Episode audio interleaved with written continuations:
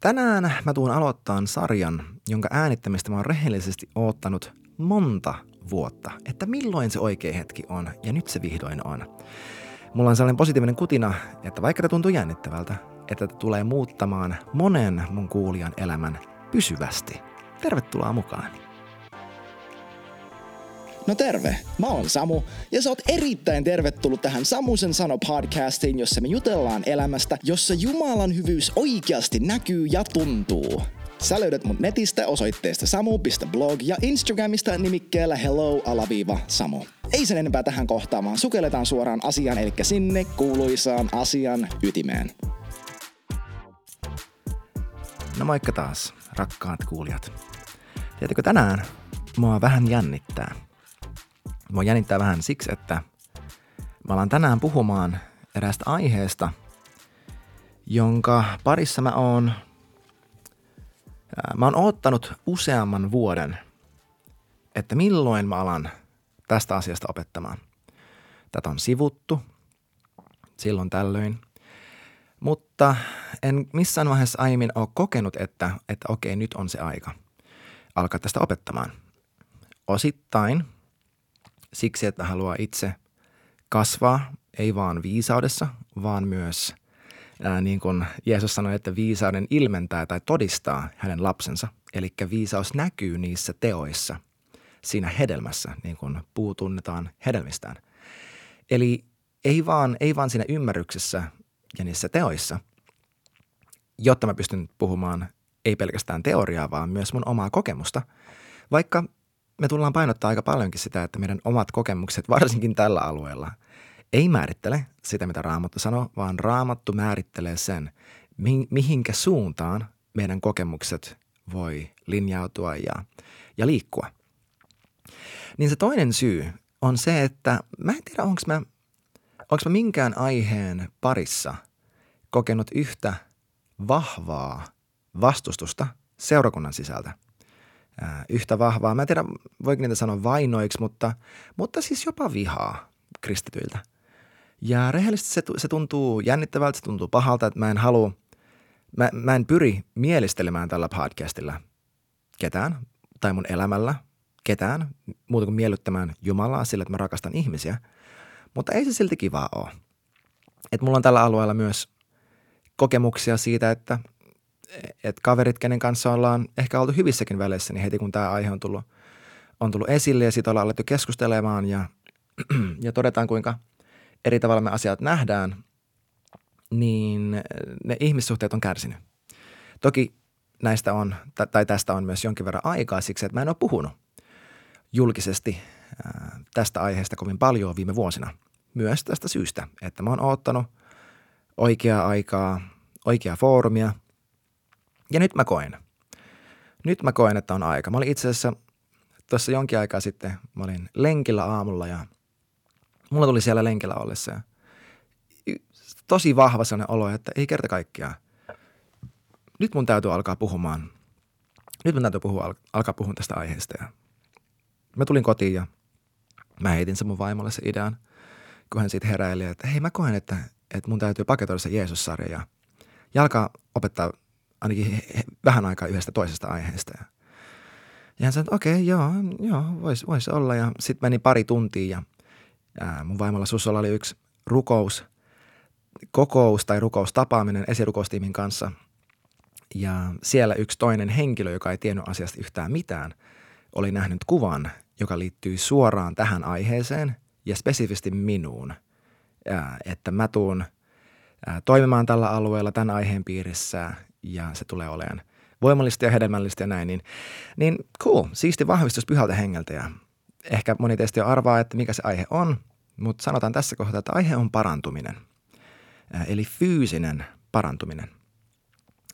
Mä ymmärrän, että tämän aiheen piirissä on ollut tosi paljon huonoa opetusta, pahaa opetusta jopa. On ollut paljon väärinymmärryksiä, on ollut paljon – huonoja kokemuksia, liittyy ihan hirveä määrä kipua tähän aihealueeseen. Että mä ymmärrän, tämä on hankala aihe. Ja mä pyydän, että rakas kuulija, jos sä oot, varsinkin jos sä oot kuunnellut mua yhtään enempää ja sä tiedät yhtään, että millainen tyyppi mä oon. Ja ainakin näiden opetusten perusteella tai näiden jaksojen perusteella. Että vaikka me nyt kahlattaisiin sellaisiin vesiin, mistä sä et alkuun ole ainakaan samaa mieltä, niin älä luovuta liian helpolla. Että anna mulle, anna mulle aikaa, oo kärsivällinen. Anna mut, mun vakuuttaa sut jostain sellaisesta, mikä on parempaa kuin mitä sulle on uskoteltu, vaikkei se vielä näkyisi. Koska edelleenkin tämän podcastin pointti on elämä, jossa Jumalan hyvyys oikeasti näkyy ja tuntuu. Ja tämä on yksi sellainen aihealue, meidän elämän osa-alue, missä hirveän monella meistä se ei näy ja tunnu. Koska todellisuus on se, että, että me kaikki halutaan olla terveitä. Paavali Efesolaiskirjeessä 5 taitaa olla. Hän puhuu siinä siitä, että miten miehet rakastakaa vaimojanne niin kuin itseänne. Kuka ikinä rakastaa vaimoa, rakastaa myös itseään. Ja puhuu, että eihän kukaan, ähm, eihän kukaan niin kuin vihaa omaa ruumistaan, vaan ruokkii sitä ja on sille hyvä ja osoittaa sille hellyttä ja näin. Niin me kaikki halutaan olla terveitä ja, ja jos sä et tahdo olla terve, niin mä uskon, että et, et sua on jo, et sulla on jotain paljon suurempia ongelmia kuin vain, kuin vain joku teologinen seikka. Että jos, et sä, jos, ei, jos ei sulla sisimmässäsi halua siihen, että hei mä haluan voida fyysisesti hyvin, mä haluan olla terve ja elinvoimainen, niin jotain on suuresti pielessä. Koska Jumala on elävien Jumala, Jeesuksen sanojen mukaan.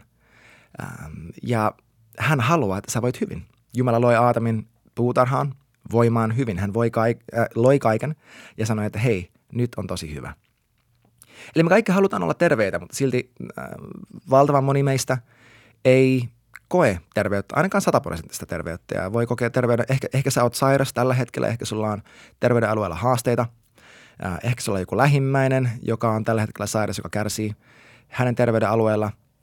Että aihe, joka koskettaa meitä kaikkia ja siksi mä haluaisin, mä pyydän, että please, älä hyppää tästä sarjasta vekeen ja vaan siksi, että tämä on sellainen, että ei, ei, ei, että ei, ei, ei mennä tonne, että ei puhuta tosta, että siksi, että joku on opettanut huonosti tai, tai rukoillut tyhmästi tai sä rukoilit jonkun puolesta ja mitä ei tapahtunut ja ne kuoli ja mitä ikinä. Meillä on kaikki, siis mullakin on tällä alueella hirveän monta pettymistä, mitä mä joutun käsittelemään, mitä mä oon joutunut käsittelemään vuosien varrella. Ja se on tosi tosi hyvä, että sen sijaan, että me, sen sijaan, että me tuodaan Jumalan sana meidän omien kokemusten tasolle. Me linjaudutaan meidän ajatuksissa, meidän uskomuksissa Jumalan sanan mukaisesti ja uskossa nojaudutaan siihen ja nähdään, tullaan näkemään, miten tämä Jumalan sana, hänen armo meidän uskon kautta vaikuttaa meidän elämässä ja meidän kokemuksessa. Kato, kun, okei, okay, jos menisin tuonne kadulle, kysyin tällaisella niin kuin ihan joltain perusjampalta, joltain, ihan sama, sanotaan, että ne on, että ne on ateisti tai agnostikko tai mitä ikinä. Ja mä kysyisin heiltä, että, että uskoks sä, että, että, että jos olisi Jumala, että hän pystyisi parantaa. Ja mä uskon, että valtaosa ihmisistä toteaisi, että jos olisi olemassa Jumala, joka ei pystyisi parantamaan, niin ei se kyllä hirveän, niin kuin, hirveän niin kuin hieno ja iso Jumala siinä mielessä ole tai siinä tapauksessa, että jos Jumala ei pysty fyysisesti parantamaan, niin millainen Jumala se oikein on? Että henkäyksellä luo maailman kaikkea, mutta ei ole kykenevä aiheuttamaan sitä, että joku ihminen paranisi fyysisesti. Eli mä en usko, että se on niinkään kyse siitä, että, että voiko Jumala parantaa. Ja mä uskon, että, että jokainen, joka tätä kuuntelee, lähtökohtaisesti sä uskot, että joo, totta kai Jumala kykenee parantamaan, koska jos sä oot lukenut raamattua, sen näkee siellä siis sata kertaa, ehkä enemmänkin, että Jumala fyysisesti parantaa jonkun. Ja siis, äh, ja samalla harva uskoo, että jos joku paranee, että se olisi saatanan työtä.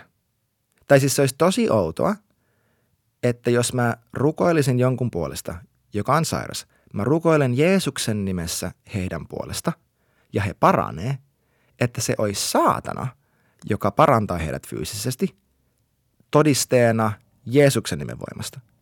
Et, et tuokaan, toi kuulostaa tosi epätodennäköiseltä. Et siis, eli harva uskoo, että saatana pystyy parantamaan, mutta Jumala ei pystyisi, tiedätkö?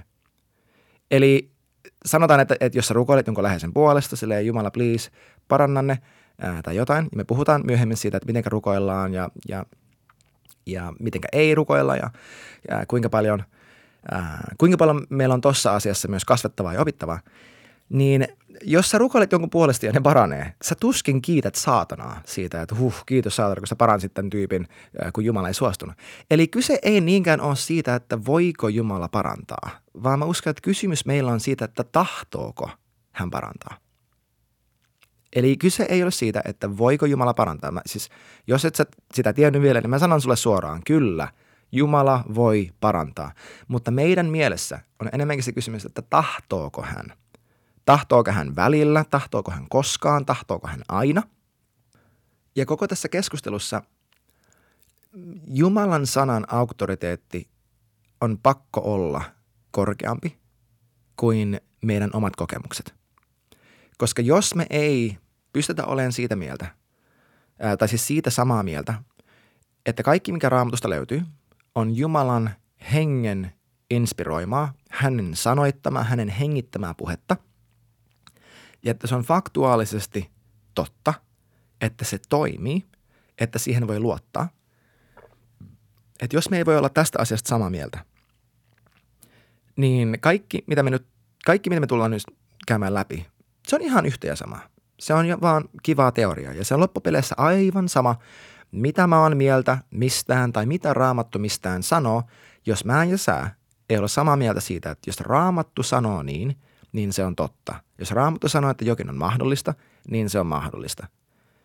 Et ilman Raamatun korkeampaa auktoriteettia, me jokainen meistä me voidaan vaan tehdä Jumalasta ja evankeliumista meidän itsemme kaltainen ja mieluinen.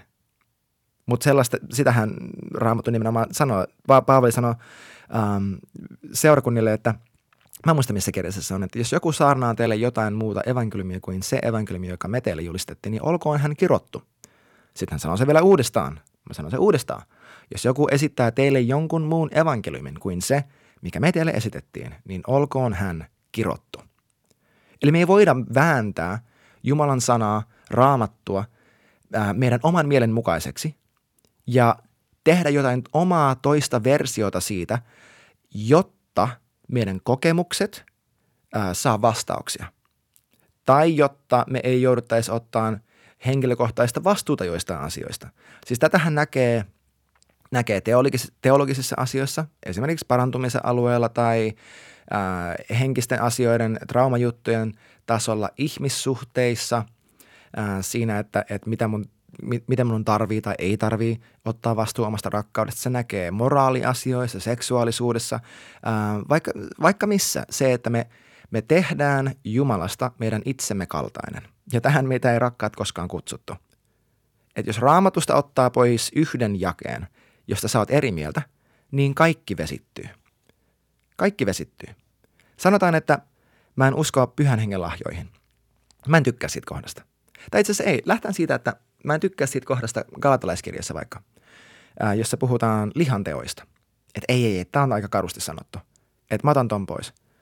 No samalla kun sä repäset sen sivun, tai, tai sen luvun ja sen sivun sieltä Galatalaiskirjasta pois, niin sieltä lähtee myös ää, sieltä ihan vieressä toi pyhän hengen hedelmä. Hmm. Okei, eli pyhän hengen hedelmä lähti. Siis jos hedelmä lähti, niin pyhän hengen lahjatkin täytyy lähteä. Eka 12 – se pitää vetää pois. Eka korintalaiskirja 14, se pitää vetää pois. No niiden välissä on eka korintalaiskirja 13, niin sekin täytyy vetää pois. Hetken eka korintalaiskirja 13 lähti. Nyt meidän pitää ottaa pois Johanneksen, eva, siis tuo Johanneksen, eka Johanneksen kirje. Se lähti hetkinen. Johannes sanoo samoja asioita siellä kuin Johanneksen evankeliumissa. Se täytyy ottaa pois. Yhtäkkiä koko evankeliumi pitää ottaa pois. Raamatusta ei voi valikoida niitä jakeita, ja niitä totuuksia, joista me tykätään, ja niitä totuuksia, mistä me ei tykätä. Ja harvalla alueella, harvassa aiheessa kuin, kuin parantumisessa olisin mä nähnyt ikinä sitä, että, että me tehdään, me tulkitaan Jumalan sanaa vahvasti vastoin sitä, mitä se suoraan sanoo meidän omien kokemusten perusteella. Että, että mä tiedän, että siellä lukee noin, mutta mä oon kokeillut sitä, se ei ole ihan niin yksinkertaista, ei se noin voi mennä, vaan itse asiassa antakaa, kun mä selitän. Toi, toi oli silloin, toi päti niihin yh, ihmisryhmiin tai siihen aikakauteen tai no, noihin tyyppeihin, jotka siihen aikaan toimi tai, tai to, tota ei enää tapahdu tai, tai mitä ikinä se on. Ja me, me tulkitaan vastoin niitä asioita, mitä Raamattu suoraan sanoo, ää, ajatuksia, jotka Raamattu kumoaa – jotka se myös suoraan sanoo, että se ei ole näin. Esimerkiksi se, otetaan vaikka se esimerkki ajatuksesta, että no, no ihmeet ja merkit oli vaan siihen aikaan, ne oli vaan apostolien tekojen aikaan. No raamatussa siis Jeesus itse ja apostolien teot ja Paavalin kirjat, siellä kaikkia, ja Pietarin kirjat itse asiassa, ne kaikki puhuu siitä, että miten se ei ollut vaan niin kuin hetkellinen juttu, kaikki se, mitä, mitä Jumala on, kuka Jeesus on, miten mikä pyhä henki toimii, mitä hän, miten hän tahtoo vaikuttaa. He kaikki puhuu siitä, miten se on jatkumo, koska se on osa – tätä valtakunnan evankeliumin julistamista. Siellä ei, sä et mistään raamatusta löydä sitä ajatusta, että esimerkiksi ihmeet ja merkit loppui siihen, kun viimeinen apostoli kuoli. Koska apostolit eivät edes olleet ainoita, jotka teki näitä ihmeitä ja merkkejä. Miksi muuten Jaakob, Jaakobin viidennessä luvussa puhuu uskon rukouksesta, joka parantaa sairaan. Kyseessä silloin olivat ne seurakunnan vanhimmat. Se ei ollut ketkä apostolit. Eli me ja, ja siis me, me syvennytään näihin eri paikkoihin varmasti myöhemmin tässä sarjassa, ainakin mä luulen niin. Mä en ole ennen opettanut tästä aiheesta näin syvällisesti, niin antakaa mulle armoa. Mä tässä muodostelin mun ajatuksia samalla näiden muistiinpanojen perusteella. Niin antakaa mulle armoa, mutta, mutta mä luulen, että me päästään myös tuosta Jaakobin kirjan viidennestä luvusta puhumaan lisää myöhemmin. Mutta tosiaan Jumalan sana, se on pakko olla meidän auktoriteetti. Kaikissa sun elämäasioissa – jos raamattu sanoo niin, niin se on totta. Sun, miele, siis sun mieltä on saatettu lainausmerkeissä uudistaa tai vanhentaa, sanotaan näin, tämän maailman mukaisesti ja vääränlaisella epä, epäkorrektilla teologialla vaikka 50 vuotta. Sä saatat kuunnella tätä 50-vuotiaana ja sulle ei ole koskaan eläessäsi opetettu näitä asioita, mistä me tullaan tässä puhumaan. Eli sulla on 50 vuoden historia – jonka aikana sun koko hermoradat tuolla aivoissa on aja, opetettu, siis fyysisesti rakennettu ajattelemaan tietyllä tavalla. Ja vaikka sä olisit 50 vuotta ajatellut, että Jumala ei voi parantaa, jos Raamattu yhdessä kohtaa sanoo, että Jumala muuten voi, niin sinä olet väärässä. Ja mä en tuu tämän sarjan aikana vesittämään raamatun sanaa ja tuomaan sen mun omien kokemusten tasolle, jotta, mä, jotta mulla olisi parempi olla – jotta mulla ei jää mitään sisäistä ristiriitaa tai kysymyksiä, että no miksi tai, tai no miten ja, ja mi, miten mä voin tuohon päästä ja entä tämä epäonnistuminen, entä toi pettymys. Mä haluan kaikki nämä mun omat kokemukset alistaa Jumalan sanan auktoriteetille – ja mä kutsun sua tekemään samoin. Jos sä et suostu tekemään sitä, niin sä voit tässä kohtaa painaa stop ja vaihtaa johonkin toisen podcastin, joka antaa sulle sellaisen version Jeesuksesta, joka kutkuttelee sua ja kertoo sulle, että ei se mitään, sä voit elää ihan mitä huvittaa ja sitten sä päädyt helvettiin. Koska sellainen, sellainen Jeesus ei ole todellinen Jeesus. Jeesus, joka ei vaadi sua muuttumaan hänen kaltaisekseen, ei ole todellinen.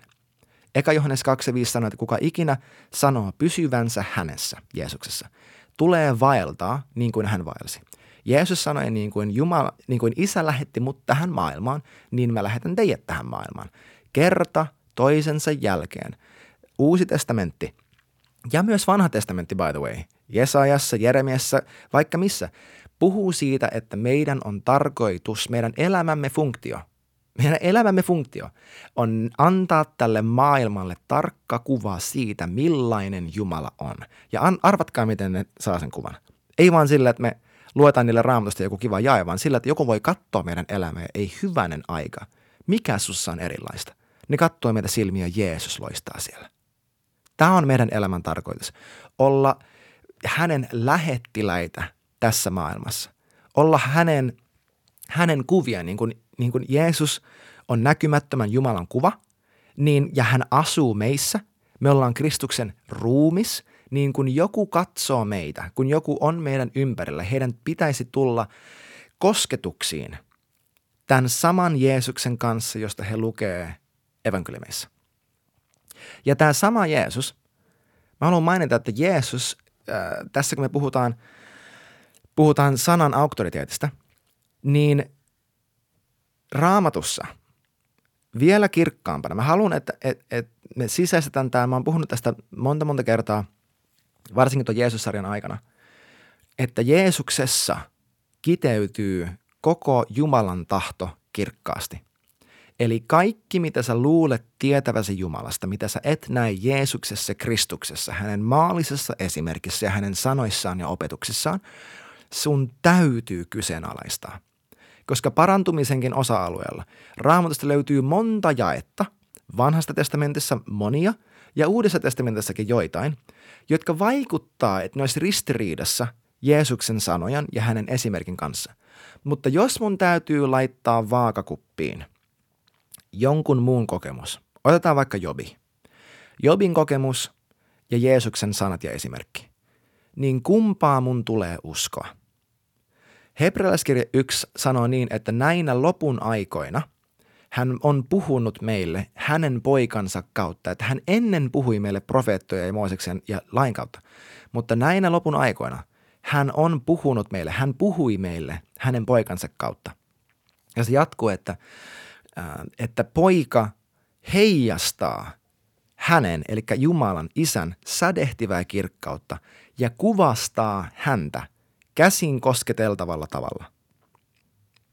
Eli Jeesus Kristus, Jumalan poika, on täysi yhdestä yhteen fyysinen ruumiillistuma näkymättömän Jumalan sydämestä, tahdosta, aikeista, ajatuksista – motiiveista, prioriteeteista, se kaikki näkyy Jeesuksessa täydellisesti. Ei millään tasolla vajavaisesti. Jos on yksi elämän osa-alue, yksi joku ajatus, joka on Jumalasta totta, mitä ei näy Jeesuksessa, niin mihinkään raamatussa ei voi luottaa. Koska kolossalaiskirja 1.15 sanoo, että Jeesus on näkymättömän Jumalan kuva – näkymättömän Jumalan kuva. Muualla, muistaakseni se Johanneksen evankeliumissa, Johannes sanoo, olisiko Johannes 1, että kukaan ei ole koskaan nähnyt Jumalaa. Kukaan ei ole koskaan nähnyt Jumalaa, mutta hänen ainokainen poika on tehnyt hänet meille tunnetuksi. Eli ainut tapa, ainut tapa – miten sä rakas kuulija voit nähdä Jumalasta, tuntia Jumalasta yhtään mitään, on sen perusteella, millainen Jeesus on. Hän itse sanoi, että mä teen vaan sitä, mitä mä oon nähnyt mun isän tekevän. Ja niin kuin UT 2020 sanoi, että mitä isä edellä, sitä poika perässä. Tuo Johannes 5.19. Eli Jeesus itse sanoi, että mä teen ainoastaan sitä, mitä mä näen isän tekevän. Mitä isä tekee, sitä mäkin teen. Hän muualla sanoi, että hän ei puhu omia sanojaan, vaan niin kuin hän kuulee, niin hän myös puhuu. Eli kaikki hänen teot ja kaikki hänen sanat. Jeesus itse sanoi, että nämä ovat suoraan yhdestä yhteen sata prosenttia vain ja ainoastaan sitä, millainen näkymätön Jumala on. Miksi? Koska kolossalaiskirja 1, hän on näkymättömän Jumalan kuva. Hebrealaiskirja 1, hän on, hän on Jumalan kirkkauden, hänen koko, koko voiman, vallan, hänen säkehtivän olemuksen fyysinen ruumiillistuma. Jeesus sanoi, että mä en tullut taivaasta toteuttamaan mun omaa tahtoani, vaan toteuttamaan mun lähettäjäni tahdon. Mä en tullut toteuttamaan omaa tahtoani, vaan mun lähettämäni isän tahton. Tai, tai siis sen isän tahdon, joka mut lähetti, sanotaan näin päin. Ai että. Eli mitä sä tästä jaksosta sait? Me ei päästy ihan niin pitkälle kuin mä toivoin tai aioin, mutta ei se mitään. Sä sait tästä sen heti alkuun, että älä tuo Jumalan sanaa sun omien kokemusten tasolle. Älä missään asiassa. Älä siinä, että kuinka paljon sä voit rakastaa, älä siinä, että kuinka kärsivällinen tai lempeä sä voit olla, älä pyhän hengen lahjoissa ja älä parantumisessa. Älä missään asiassa vesitä Jumalan sanaa, jotta sun omat kokemukset yhtäkkiä käy järkeen. Se ei ole evankeliumin tarkoitus, ei ole, ei ole pyhittää sun omia kokemuksia tai sovittaa niitä raamatun kanssa vaan raamatun tarkoitus on vetää sut Jeesuksen Kristuksen tasolle. Ja Jumalan sanan on pakko olla meidän suurin auktoriteetti. Jos ei ole, niin on kaikki yhtä humbuukkia ja teoriaa. Ja me voidaan luottaa siihen. Me voidaan luottaa raamattuun. Me voidaan luottaa siihen ja vain siihen, mitä me nähdään Jeesuksessa. Miten hän kohteli ihmisiä eri tilanteissa ja olosuhteissa, ja me tullaan puhumaan siitä ensi jaksossa. Sitä, että mitä, mitä Jeesus sitten, jos hän kerta kaikkiaan on yhdestä yhteen, sata prosenttia näkymättömän Jumalan kuva, niin mitä hän tästä aiheesta oli mieltä, ja jos hän oli sitä mieltä, niin olisiko hän edelleenkin. Nähdään ensi kerralla. Hei kiitti ihan hirveästi, kun olet mukana tämän jakson ajan. Pistä ihmeessä tulemaan kysymyksiä, todistuksia, mitä ikinä vaikka mun nettisivujen kautta tai Instagramissa yksityisviestillä. Muista myös laittaa kaverille hyvä kiertämään, jos niin pyhä henki sua kehottaa. Ja ennen kaikkea muista, että Jeesus rakastaa sua aivan kamalan paljon ja Jumala on parempi kuin luuletkaan. Kiitos kun olet mukana ja nähdään taas ensi jaksossa.